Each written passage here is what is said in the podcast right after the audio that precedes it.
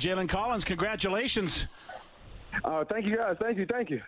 Uh, got to talk about the play that won the football game. Tell me how it uh, developed in your eyes when you got the touchdown on the fumble. Um, well, I, I seen a seen a run play.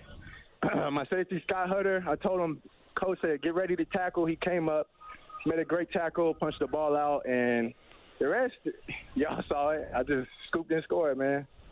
That must be a great feeling when you pick that football up and you see nothing but green grass. Oh, absolutely. I mean, I just know that that that was what this team was waiting for, opportunity to go and put the game away, and you know we did just that. Uh, big win. How relieved does that dressing room feel right now? Oh, we feel great, man. We've been fighting really hard the first three weeks. Um, the last two has been some, you know, tough games, lost in the second half, and just to come out and finish this game, that's that's what we've been working for.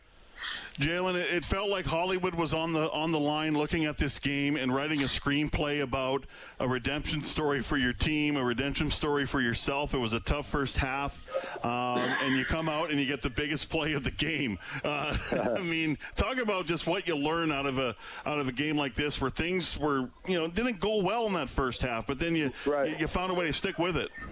Yeah, well, I mean, th- that's what this game is. You know, nothing's always going to go your way. It could be terrible in the first half, but as long as you stay out there and you fight and believe in your guys next to you, then you know you'll always have an opportunity. And we just kept fighting, man. That's that's that's what this is about. A short week this week to come into this game. Now a short week moving into the game against Calgary on Thursday. I guess you guys really have to look after business for the next few days to get ready for Thursday. Hey, that's that's this whole season. We got to stay ready, so we ain't got to get ready.